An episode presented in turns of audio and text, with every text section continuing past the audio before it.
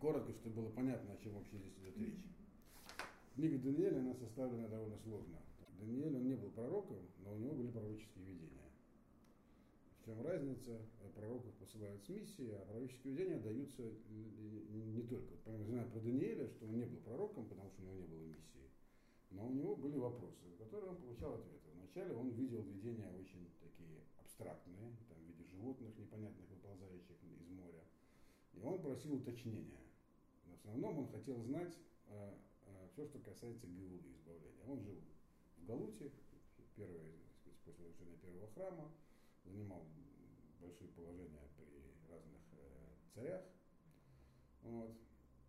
И у него было это свойство с самого начала, он мог получать информацию свыше, оно выражалось в том, что он, когда кто-то видел сон непонятный, он получал как бы, ответ на, это, на этот сон, и это несколько раз использовалось. И на Навуходнецером, и Бельшацаром, вот, и Дарьявишем, то есть он мог информацию доносить, и не было, так сказать, никто, кто бы с этим спорил. Как я уже говорил, Навуходнецер даже им сделал из него божество, ему поклонялся лично, так сказать. Вот. Э, и, но тем не менее, он хотел понять, что написано в книге Хескеля по поводу 70 лет. Ему была известна эта книга пророческая. Вот. И вообще, когда наступит Гула, какие будут с этим связаны события. Он получал ответ, но ему ответ был, как я уже сказал, несколько видений у него было там. Вот. Они были непонятны даже ему. И он просил уточнения. И он получал эти уточнения. Там, по поводу животного, которое с рогами, которые эти рога отваливались, что имеется в виду, хотел знать конкретно.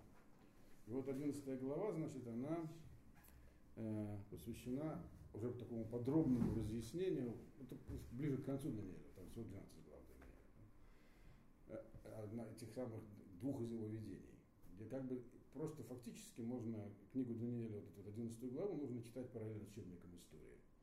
Потому что там излагается история, причем в деталях, противостояние в основном э, из, в начале противостояние Египта. И Египет имеется в виду уже после эпохи Диадохов, то есть после распада империи Македонского. Мы знаем, что поделили Диадохию, то есть его полководцы на четыре части. В основном в Египте сидел, сидели Птолемеи, Птолемей первый, Птолемей второй. Птолемей второй это который э, пере, заставил перевести э, Тору на греческий, Септуагинта. А северная власть, провинция Сирия, по-разному ее называли, там значит, были эти самые селевкиды. Ними были постоянные конфликты. И вот первая часть этой 11 главы, она есть в интернете, эта лекция, там описывается, как они, начало их конфликтов, каждый раз они друг друга воевали, и каждый раз их войска проходили через землю Израиля. То есть это уже эпоха так сказать, мужей Великого Собрания, то есть когда уже евреи вернулись из э, изгнания, то есть уже только после Даниэля, это пророчество. Надо сказать, записали книгу Даниэля уже как раз э, в начале второго храма. Амшекнесер Дола ее записали, не он, сам записал. Вот. И там как бы э, в деталях объясняется, как развивался этот конфликт. В принципе, тут даже комментаторы все классические, они даже приводят имена разных э, царей из династии этих самых селевкидов и фараонов, там, и римских наместников, то есть как бы приписывают это к разным периодам. Есть расхождение довольно серьезное во взглядах между Мефаршим, то есть Раша и Бенезра, э, туда вводит Рим, в качестве одной из действующих сторон. Мальбим, он э, говорит не про Рим здесь, а, как я уже сказал, про, как бы, про про державу селевкидов. И это я не очень понимаю, как вот то, что написал Раши и Бенезера вписывается в общую картину Даниэля, поэтому я иду строго по Мальбиму. Э, в конце 11 главы он коротко дает всю оставшуюся информацию там, про восстание Баркохбы, как пророчество, про возвышение Рима, христианство и так далее. Это последние там 10 посылков. Сейчас мы находимся в 14 посылке, там масса деталей. Я даже сам лично, вот как бы, когда это читал, э, параллельно смотрел учебник по истории. Вот, потому что тут совпадение буквально полное. Э, правда, нам та история не очень хорошо известна. Надо понимать, каждый, кто занимался еврейской историей, знает, что есть фундаментальная разница в датировках между нашими датировками и принятыми общей истории. Разница в 160 с чем-то лет. Э, обычная история базируется на Геродоте, он перечисляет большое количество персидских царей, они растянуты на много лет, а у нас их намного меньше, и, соответственно, лет меньше. Есть объяснение этому противоречию, которое меня удовлетворяет, но у нас сейчас не, не об этом речь. Так вот, значит, тут у нас написано в 14 посылке. Что приятно, что вот уже эта глава написана на иврите. Вы знаете, что половина книги Даниэля написана на арамейском языке. Вот. Так, 14 глава. Убоити маэм рабим ямду Альмела Ганегив, Вней Парицей Амха, Инасу Лагамид Хазон Веникшулу. Значит, ну, здесь описывается очередная стадия конфликта селевкидов с египтянами. Мелах Ганегев говорит так, и в это время многие станут на сторону царя юга. Царь юга это Египет, египетский царь. Потому что, как вы понимаете, на юге Египет, на севере э, держава Селевкидов, а между ними земля Израиля. Вот. В эти дни многие встанут на сторону царя Негева, египетского царя, в Нейпарицей Амха, Янасула Амид Хазон Веникшулу. Значит, и а сыновья как бы, благородных из того народа постараются осуществить пророчество, и у них не получится. О чем здесь говорится? Действительно, э, там еще вот в этот момент в самой земле Израиля тоже определенные конфликты, связанные с тем, со сбором налогов, который был получен первосвященнику, и э, часть лиц, приближенных к верхам, то есть к двору первосвященника, пытались в этом конфликте принимать участие. Э, поскольку по пророчеству а был ряд пророчеств, Захария и Ихескеля, север должен победить, они как бы говорили, давайте присоединимся к северному, так сказать, соседу, то есть к этому самому, к селевкидам. Они будут пытаться это делать, то есть какое-то участие, это впервые в этой главе упоминается, что какое-то участие евреев в конфликте начинают принимать, но у них ничего не получится. Э, это именно Бней-Парицей, Амха, то есть аристократы, которые обвиняли, там, как чтобы сместить первосвященника Хонию, э, это был ряд, Хония первый, Хония второй и так далее, обвиняли его, так сказать, э, в симпатиях Египту. И тогда, значит, царей Селевкидской империи их звали обычно либо Селевк, либо Антиох. Там был Антиох первый великий, вот здесь про него будет говориться сейчас. Воево мелех Цафон, воешпох салела, валакад ир мифцарот, возрода негев ло ямоду, в ам мифхарав, в эйн ламут. Значит, как любое пророчество, все это написано очень сатум, то есть не в общих описательных терминах. Интересно, что когда Даниэль получал это пророчество ну, как бы как такую абстрактную картину, там назывались имена царств. Там говорилось про Иван, про Мицраем, вот.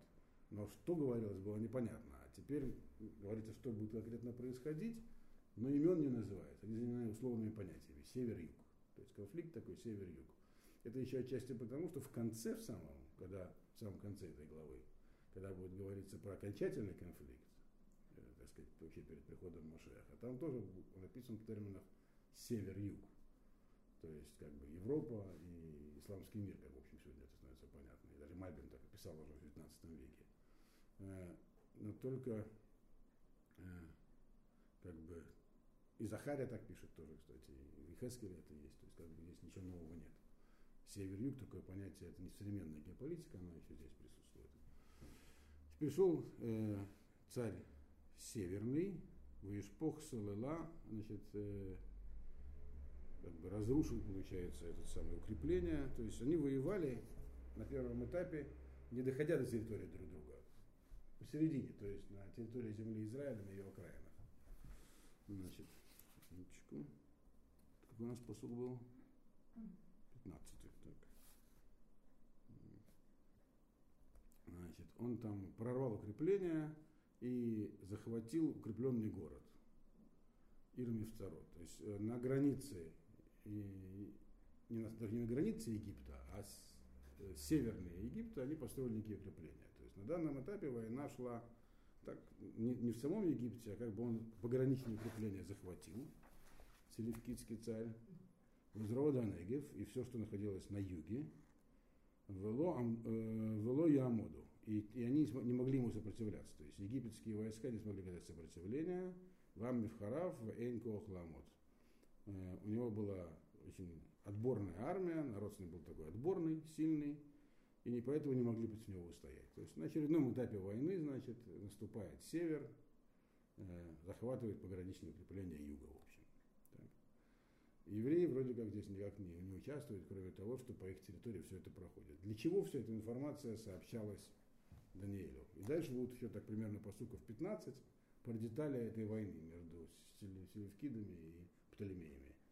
Э, поскольку Даниэль хотел получить знания о том, как происходит Геула, а об этом было ему порочество, там всякие рога, которые падали, появлялись на них вместо другие, поэтому есть просто это расшифровывают. к чему, самое главное, к чему это приведет, в конце концов. К чему приведет, мы уже знаем сегодня, он-то еще не знал про войны Хашманаев, там, про вмешательство Рима. Вот. Вот к этому как бы, здесь как бы описывается история, как все это получилось, как так произошло. Вот.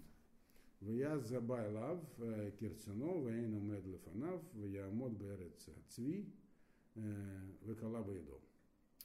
Значит, он делал все, что хотел, то есть он как бы в этот момент победил. Э,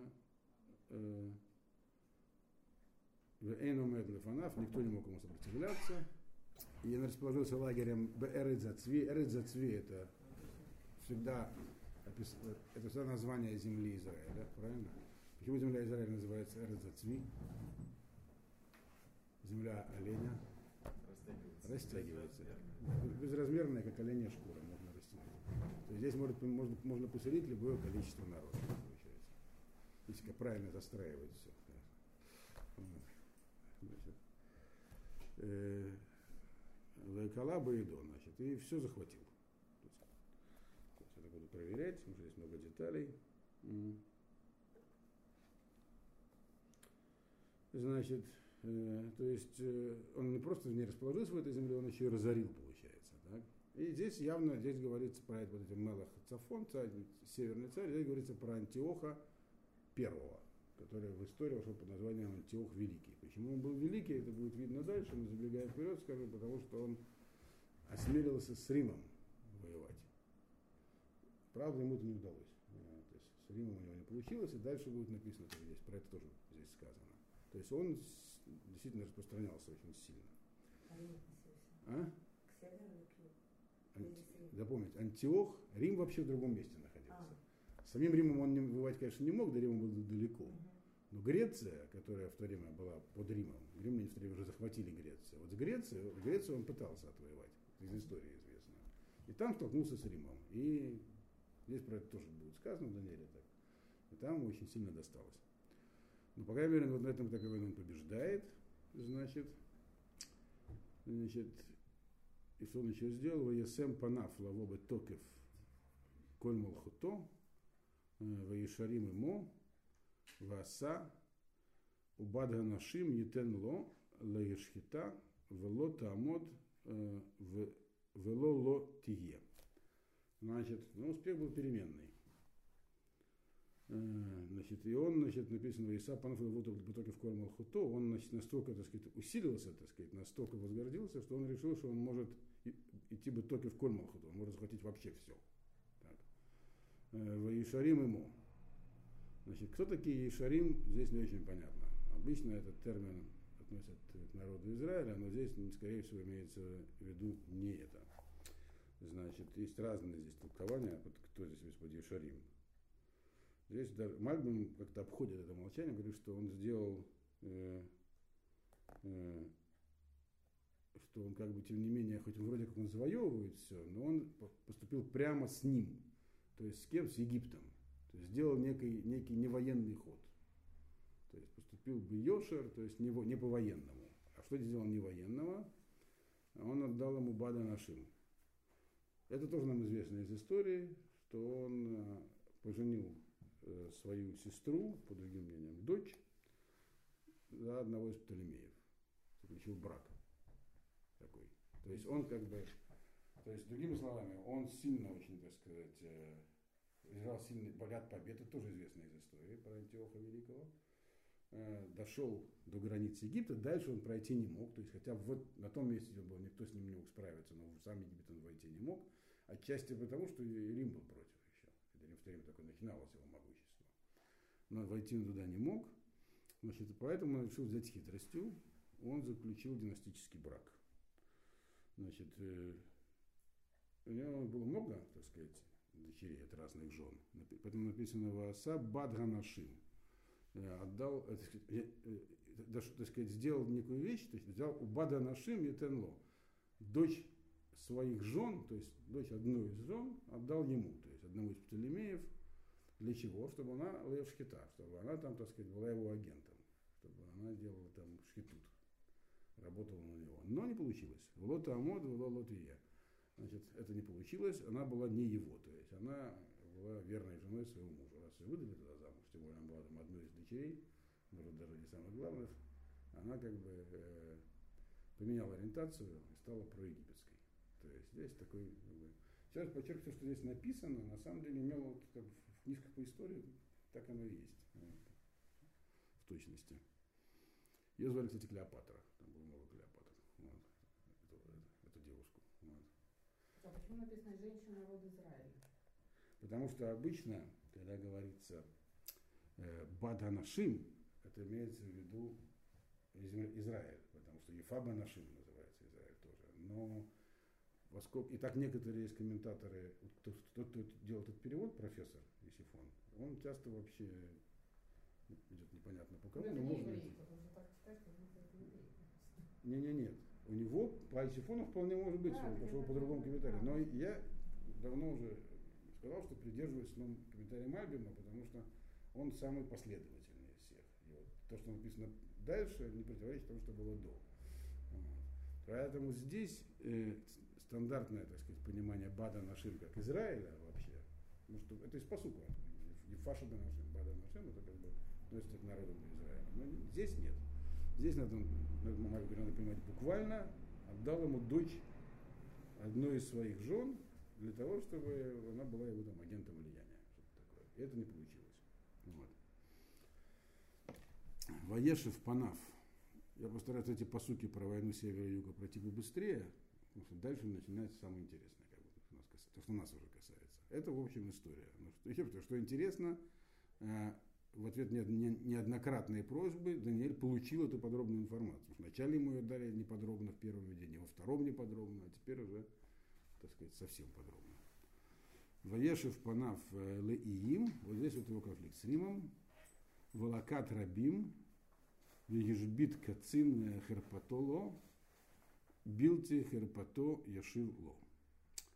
Значит, и обратил он свое в лицо, так сказать. То есть он говоря, раскрыл ну, как бы, захватнические намерения свои, обнаружил по отношению к островам и захватил многие из них.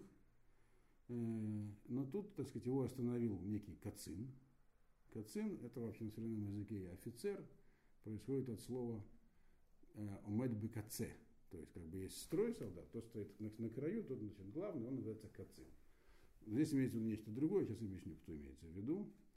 Решив Кацин Херпато, так сказать, его остановил некий Кацин, так сказать, с позором, бил Херпато и Шифло. И, значит, и перевод он такой, как бы, и совсем не связано с этим позором, дал ему ответ. Вот. Этот самый Кацин. Чем здесь говорится? Здесь говорится как раз про конфликт этого самого, то, что вам известно из истории, про конфликт этого вот Антиоха Великого с Римом. Написано в Ешев Панаф Лаиим, когда, что за острова имеется в виду? Имеется в виду греческие острова. Вы себе представляете, там это море есть. Там всякие греческие острова, куда сейчас любят ездить израильтяне отдыхать. И сама Греция тоже состоит из островов, как вы знаете, и полуостровов. Там такие перешейки всякие. То есть, другими словами, он напал на Грецию. И Лакад Рабим много захватил. Но тут он столкнулся с... Рим послал своего легата, по некоторым мнениям, это метод Сципион здесь, но неясно кто, кто-то из римской истории, короче. Кацин это перевод римского слова, алицинского слова легат на иврит. Что такое легат, вы, наверное, слышали такое понятие. Да? В Риме должностное лицо, которое посылалось некой миссии, называлось легат. Вот. Вот, которому получалось там, он был быть полководцем на месте компровинции, легат. Вот, поставленный законом. Значит, ему, вот Кацин ему, так сказать, его остановил так сказать, с позором, то есть разбил, попросту говоря, потому что против Рима все-таки Антиох был слаб, хотя решил, что он, раз он почти, почти победил Египет, там у него не получилось с Египтом окончательно, так. но он решил, что он многое может, но тут его остановили, значит, но когда и поставили ему требования, а требования были чисто римские, то есть Рим ему сказал в легата, никакого здесь, ничего связанного с твоим поражением здесь нет. То есть мы по-прежнему, то есть у него до этого были контакты и конфликты с Римом, отчасти, скорее всего, поэтому он не мог пойти в Египет. Вот. Ну, он говорит, прежние требования. Во-первых, ты возвращаешься к себе, то есть никак не связано с тем, что мы сейчас тебя победили. Вот. А во-вторых, плати налоги. И заодно все расходы на войну верни. Вот. То есть это никак как бы, то есть ты вообще никто. Как бы, так? И это впоследствии, эти вот отношения антиохов с Римами, при Антиохе IV, как вы знаете, сыграет решающую роль в еврейской истории. До этого здесь он дойдет. Вот. Первый раз остановили их э, именно здесь. Забегая вперед, скажу, там будет написано, что ведь э, наш родной Антиох IV Эпифан, который хан, с Ханукой связан, он же Египет захватил о, в итоге. И как захватил, здесь будет написано дальше у Даниэля. И чем это для него кончилось, так сказать, тот же Рим его послал очень сильно оттуда из. Это был 169 год, по-моему, до новой эры, когда Антиох IV захватил Египет. Вот. Но это еще до этого пока далеко. Это как бы хронологически это третий век до новой эры, пока говорится. Третий век, э, середина и там до э, начала второго века до новой эры, там, до середины примерно этот период здесь описывается. Опять же, по еврейской хронологии, если мы возьмем, так сказать, то, что в университете, то это надо отнести на 100 с лишним лет еще глубину туда назад. Ну вот, значит, то есть, грубо говоря, римляне его поставили на место и потребовали много денег, потому что расходы, представляете, на войну были колоссальные. Вот, чтобы целую армию послать туда, в Грецию воевать, ну, значит, они сказали, все верните. Значит, и что он сделал, этот самый царь Севера, который здесь так называется, условно царь Севера, но мы знаем, что имеется в виду, скорее всего, Антиох Великий.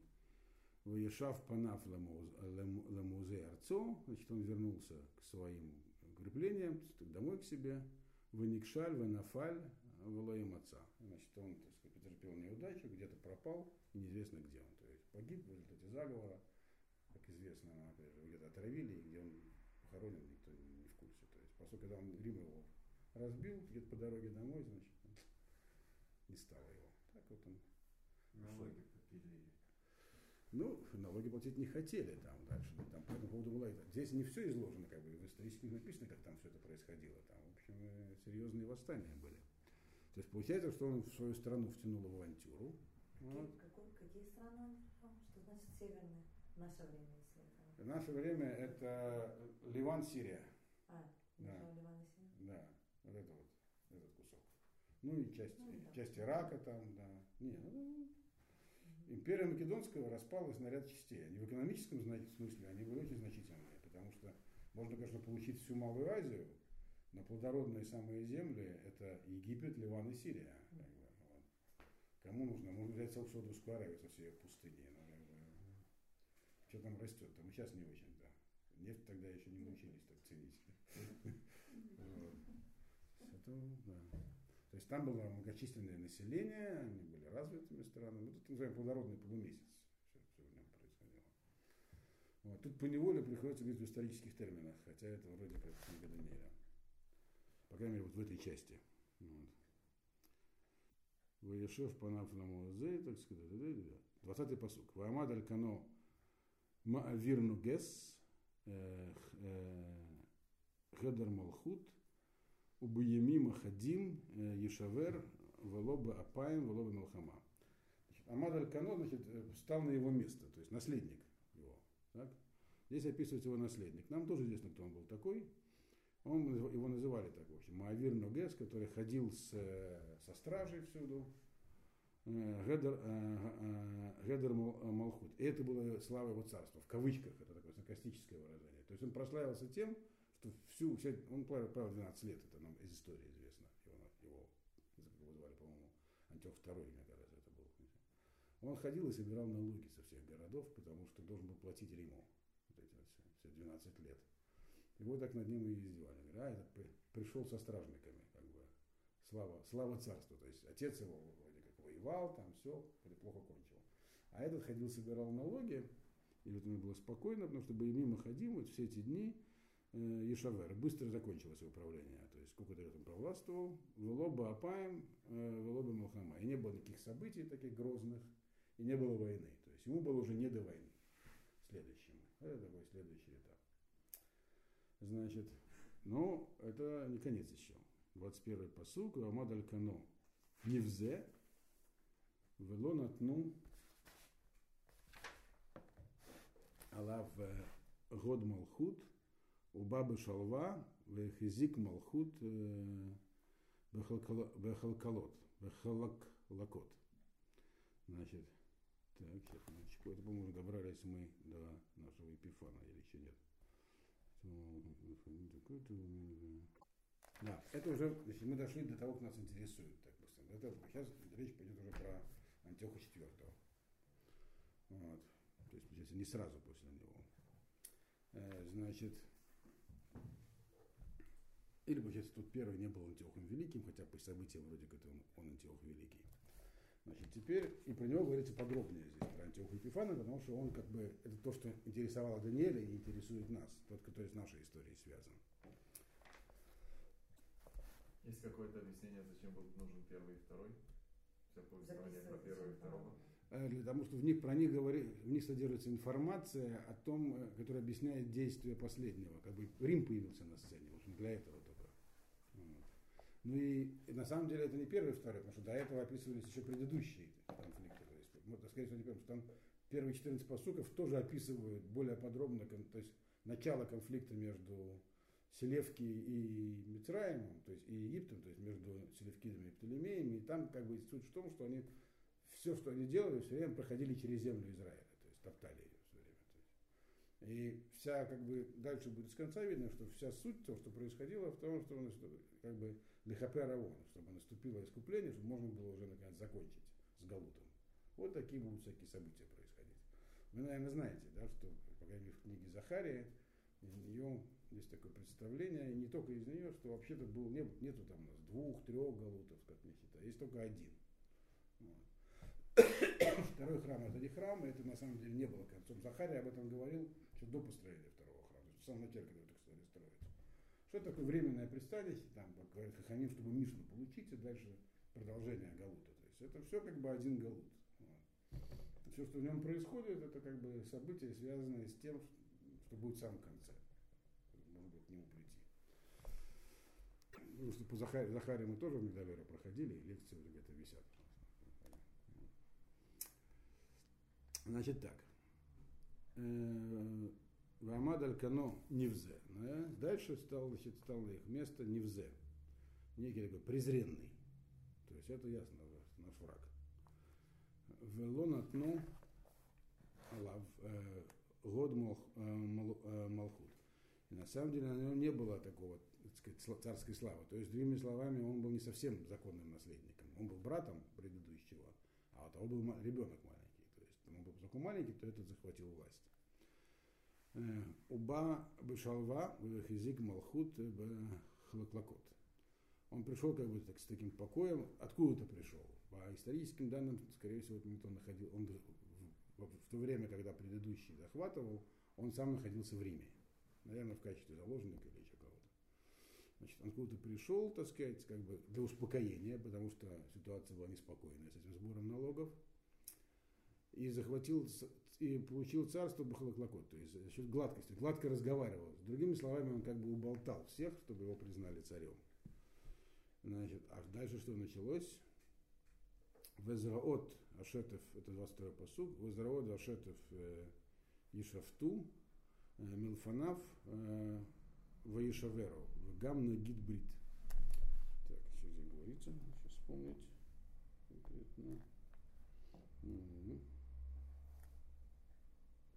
Значит, и написано так, и Израиль Дашетов Иштефу, то есть, и он оказался крепким орешком, то есть, э, то есть Израиль Дашетов, то есть руки, которые все губили, э, и Милфанав, они перед ним как бы были как бы сами смыты, то есть против него силы не было, то есть он оказался очень сильным. Это пришел вроде таким из-под воль, так сказать, как, как лиса такой, или как лист точнее, но он сумел всех э, победить в Ишаверу и сломать.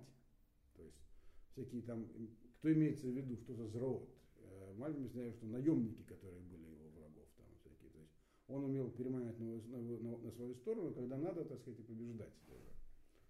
Э, Веган Нагид Брит.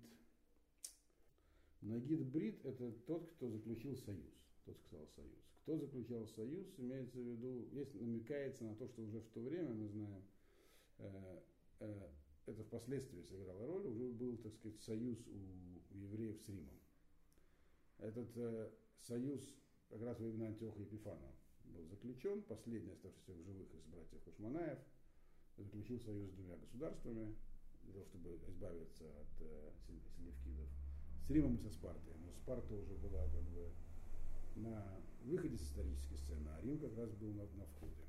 Здесь написано, что он был такой сильный, что даже на гид, э, Вегам на гидбрид. То есть он не только победил всех, но, но также и тех, кто заключил союз. То есть и здесь как бы упоминается так, мимоходом евреи. То есть их он тоже как бы подмял под себя. То есть до этого евреи вообще были как бы такой э, в стороне, только через них все прокатывалось. А тут как бы, получается, он их тоже под себя подмял, но пока еще не стал, не притеснял, только подмял под себя. А цель у него какая могла быть? Какая была цель у всех антиохов этих?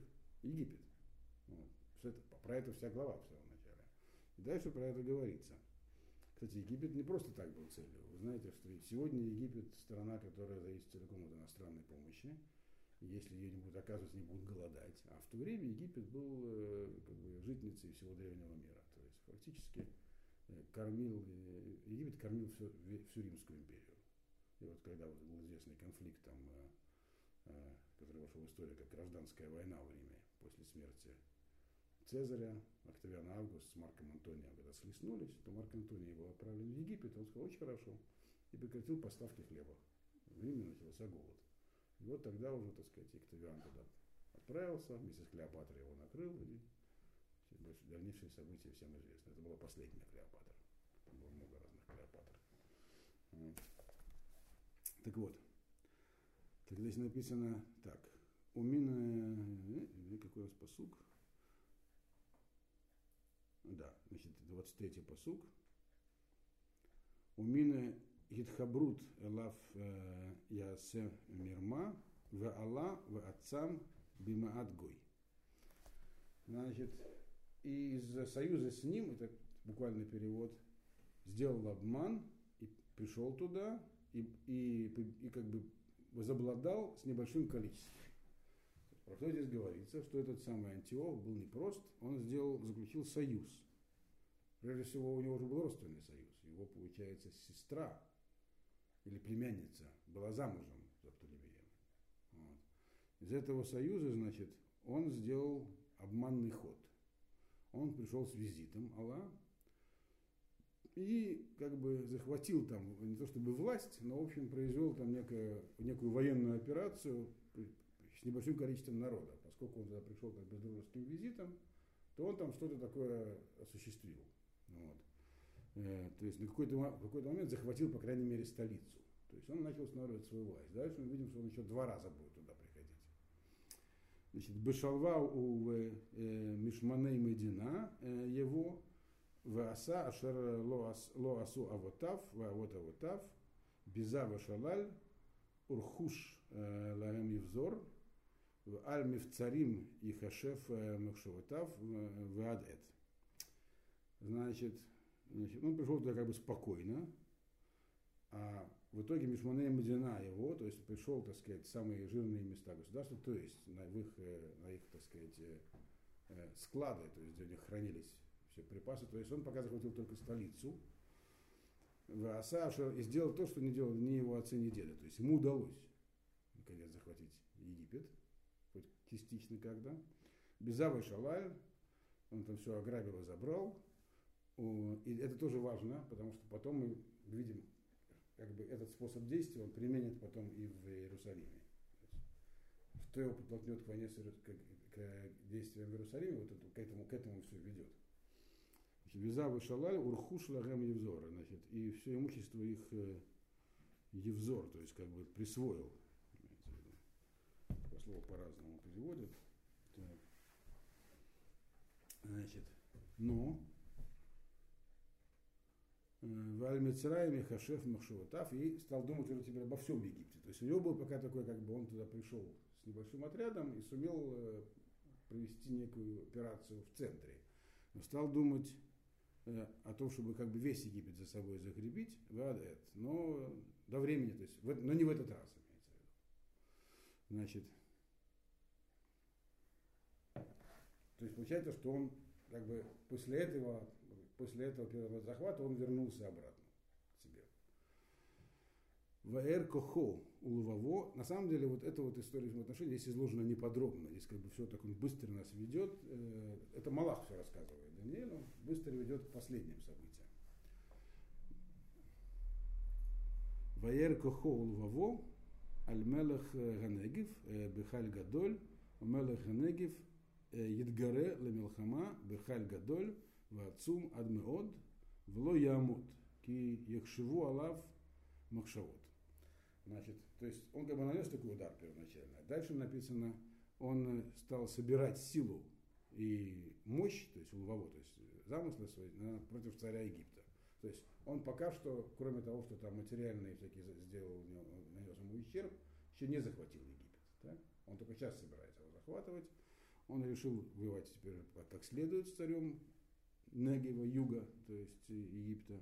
Бехаль Гадоль собрал большую армию, но Мелех царь э, юга, то есть египетский, Идгарел и Мелхама, он тоже осмелился идти на, на войну, тоже собрал большую силу и мощную, очень даже, Адмеод, но Лоямод, но не смог. То есть царь Египта не смог ничего, ничего сделать. Почему? Икшиву Аллах Махшавод. Потому что про него стали думать всякие вещи. То есть, другими словами, изнутри зрел заговор. То есть получается, что этот самый Антиох Епифан был непрост.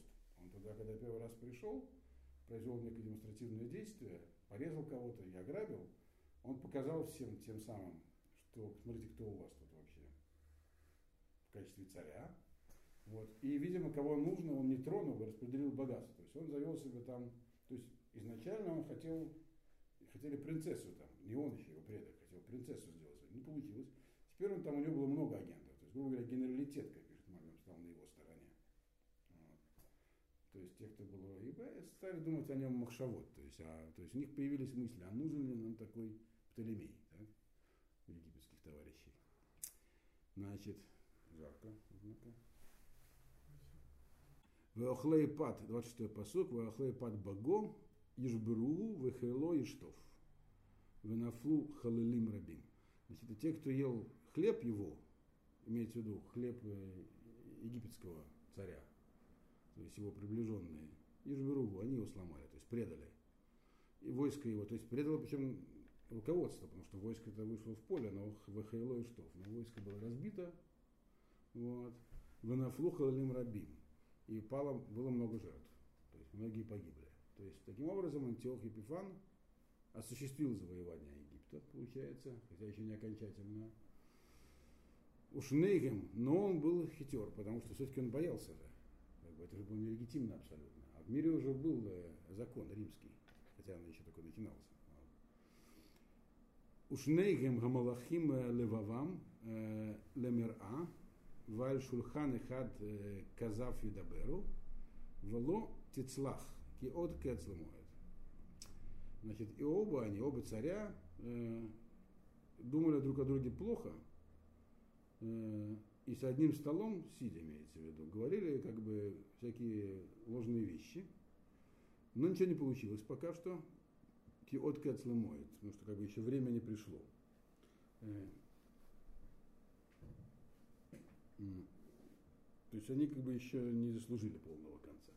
Что имеется в виду? Имеется в виду, что в процессе этой войны он разбил войско. То есть мы не знаем всех перипетий, какие там были у них обоснования, почему он шел воевать. Э, что он выдвигал какие-то... Была какая-то идеологическая, как сказать, а- а- какое-то идеологическое обоснование он придумал. Но мы видим, что он как бы царя Египта Птолемея не убил, а как бы взял как- бы в почетный плен. Написано, что все они как бы друг о друге думали плохо, вместе с Птолемеем сидели за одним столом, написано, и говорили друг другу лживые вещи. То есть, какой вы хороший, какой вы хороший. Вели переговоры как бы.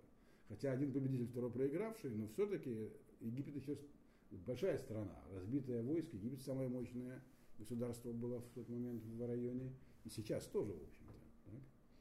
Э, Говорили всякие, так сказать, любезности лживые, значит, но э, победа окончательно все-таки еще даже после этого не наступила, потому что еще у них обоих, э, они еще не, не потому, что они не могли и не хотели, а просто время еще не пришло. Все это направлялось, так сказать, э, мало. То есть все должно было прийти какому-то концу, связанному с евреями, понятное дело.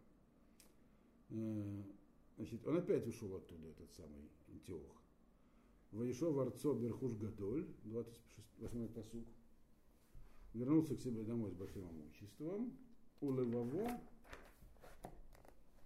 Альбрит Кодыш Вааса э, Вишавла Арцо. И стал задумываться о неком священном союзе, э, и сделал его, и вернулся к себе в землю.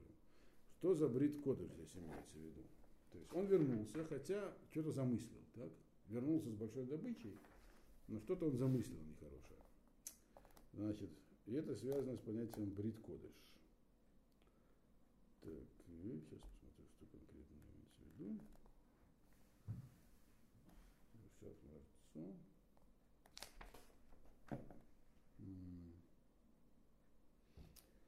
Брит Кодыш – это как бы такой эвфемизм для обозначения евреев уже. То есть те, которых заключили святой союз со Всевышним. То есть в этот момент, когда вот ему в очередной раз, вроде он уже все сделал, что мог, так? Он уже победил, но по непонятным причинам не смог укрепиться в Египте. То есть он должен был, и вроде и как бы идеологическую обработку провел, и завоевал, он должен был вернуться. И вот- Но в этот момент ему что-то стали уже, он обратил внимание на евреев. То есть ему как бы в этот момент стали, он обратил внимание, написано, в его Альбрит Кодыш. Причем здесь, э, но вернулся к себе. То есть пока он евреев не тронул, но уже о них задумался. И причем здесь евреи обозначают словом Брит Кодыш, потому что именно ах, Брит Кодыш он задумался. Как бы об их особенности, что они связаны с Всевышним. Это стало, так сказать, вот это, это первый раз, когда это ему пришло в голову. То есть он был до этого занят завоеваниями, расширял свою сказать, зону влияния, и у него это почему-то не получается. Ну, что-то что-то не так. Как говорит здесь Малах Даниэль, время не пришло просто. Он тоже чувствовал. Мы видим, что, судя по всему, он был человек, хотя и плохой, но умный. да? Он смел прийти к власти без нужных оснований. В Риме был, вот, пытался, так сказать, и напротив Рима не выступал пока что, в отличие от своего предка. То есть он вроде был умный, и тут вроде что-то не получается. Кто виноват? Он стал, а до этого евреи вообще ни при чем были. Ну так поддерживали, даже наоборот, были, которые поддерживали селевкидов. Тут ему пришло в голову, что, наверное, евреи виноваты. Вот. Что-то здесь сакральное скрыто, он понял. Он, люди были религиозными, так сказать. Они только, так сказать, в том смысле, что они верили в разные силы. Что-то здесь не то, что здесь сакральное скрыто. Мы все время ходим мимо евреев, они сидят со сторонки. Что-то тут не так. Пришло ему в голову. Но пока что последствия этого еще не было. Последствия наступят на следующем этапе. У нас еще есть 10 минут. Докуда дойдем, докуда дойдем, дойдем. Ламоид Ешув у Бабы Негев, в лоте е корешуна у охрана. Значит, по течению времени он снова вернулся на юг, и это было уже не как в первый раз и не как во второй раз. Убал, то есть имеется в виду, на этот раз он уже пришел и просто сказал, все, хватит. Миндальничать, вводится военное управление. Захватил Египет. Да, остались, да. Ну и что произошло, как вы думаете, в такой ситуации? Когда Саддам Хусейн захватил Кувейт примерно, да, что произошло? Америка. Америка пришла. Рим. Вот она и пришла. Так прямо написано. 30-й посук.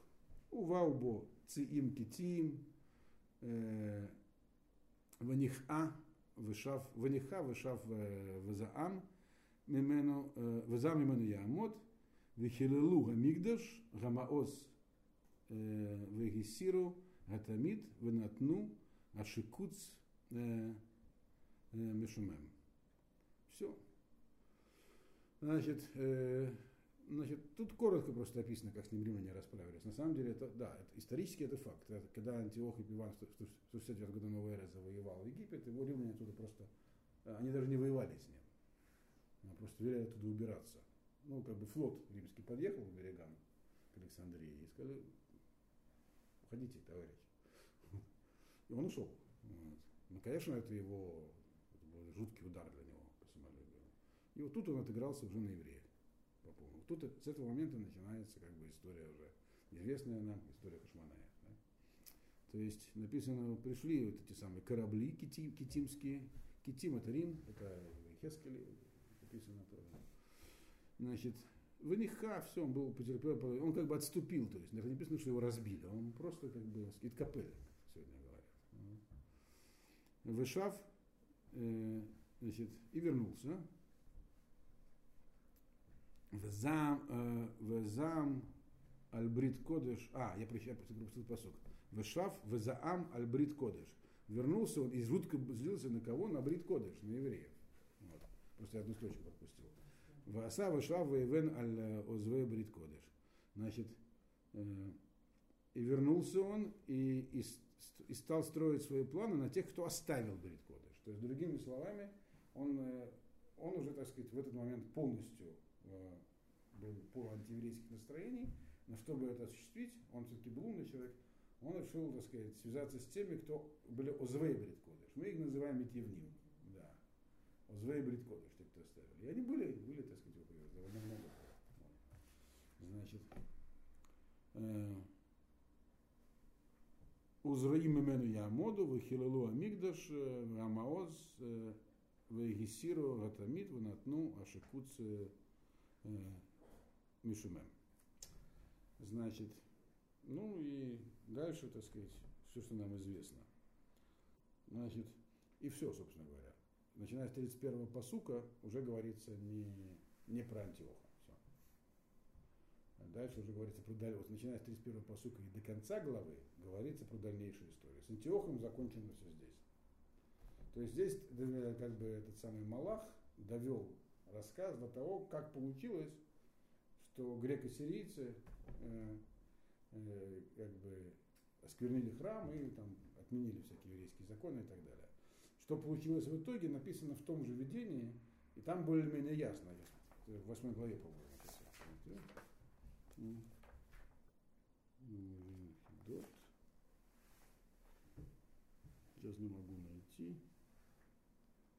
Там, короче говоря, написано так, что как бы э, Сарга, э, Ямот царцева Агадоль, умимену Вурама Тамид. То есть у евреев поднимется, так сказать, большой военачальник и снова возобновит это приношение. То есть имеется в виду Матитяу Макави. То есть дальнейшая история хашманайских войн, она здесь вообще не излагается, нигде не излагается. Что она и так, э, как бы, то есть она, здесь излагается события, которые относятся к э, искуплению, к тому, что с евреями будет происходить, как, как бы, какие наказания обрушатся, несчастья.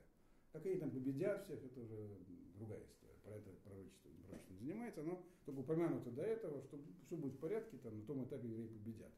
Значит, с 31-го посука, начиная, там уже он переходит теперь к дальнейшей истории, то есть после Антиохии будет там Рим, после Рима будет то, что последствия после, после Рима, как все разделится. Там, в общем-то, не называя этого по имени, даже Форшин, комментаторы э, поздние, здесь боятся говорить по христианству почему-то, хотя описывают его. Вот. Ну и так до самого конца. Значит, это получается, мне надо будет про это еще одно занятие провести. То есть не получилось 11 главу за один раз, потому что больше, чем 45 минут слушать трудно. То есть мы остановились на 31-м посуке. На том, как, как бы, как получилось, что селевкиды э, обрушились, так сказать, с репрессиями на евреев. Понятно как, да? То есть у него были совершенно другие планы, он был действительно завоевателем, планы не удались, виноваты были евреи. А где в это время что с Даниэлем было? Даниэль в этот момент находился на берегу реки Хидекель, когда все это было. Да. Хидекель это у нас э, этот самый э, тигр, да. Рядом с ним находилось три пророка. Э, Агай, по-моему, Малахи, кто-то еще, они ничего не видели, а он, это написано в начале, а он получал пророчество, то есть он получил вначале одно видение, потом второе, потом третье, а потом разъяснение что он просил, чтобы ему объяснили подробнее, он не понимает всех символов, которые он там видит. Вот, и в этот момент он это не слушает, потом, когда он это, он записал, это частично, частично рассказал, а потом уже абсолютно Садагдала записали это в виде книги. Собственно, они не все записали. записали? А? До этих описанных событий или после? Аншет и Садагдала были, по крайней мере, во времена Македонской, то есть, не- то есть незадолго до, скажем так. Ну, некоторых событий задолго до, а некоторых незадолго до. Ну да. Да, ну да, да. Поэтому эти как бы события описаны без, без имен и мест. А так, север, юг, там, некий флот, все такое. Вот. Интересно, что я повторяю, что есть Форшин, который это атрибутирует не не к Селевкидам, вот это вот северное царство, а к Риму. Но тогда это все надо понимать совершенно по-другому и довольно вычурно получается. Поэтому я, так сказать, чтобы не путаться, самому не путать вас, выбираю только один путь по Мальбиму, хоть как-то понять назад. Потом, кто хочет, можно тогда уже отдельное, так сказать, прочтение Даниэля по другим комментаторам. Оно будет сложнее, не по Мальбиму. Вот. Вопросы есть? Все. Тогда ладно, спасибо за внимание.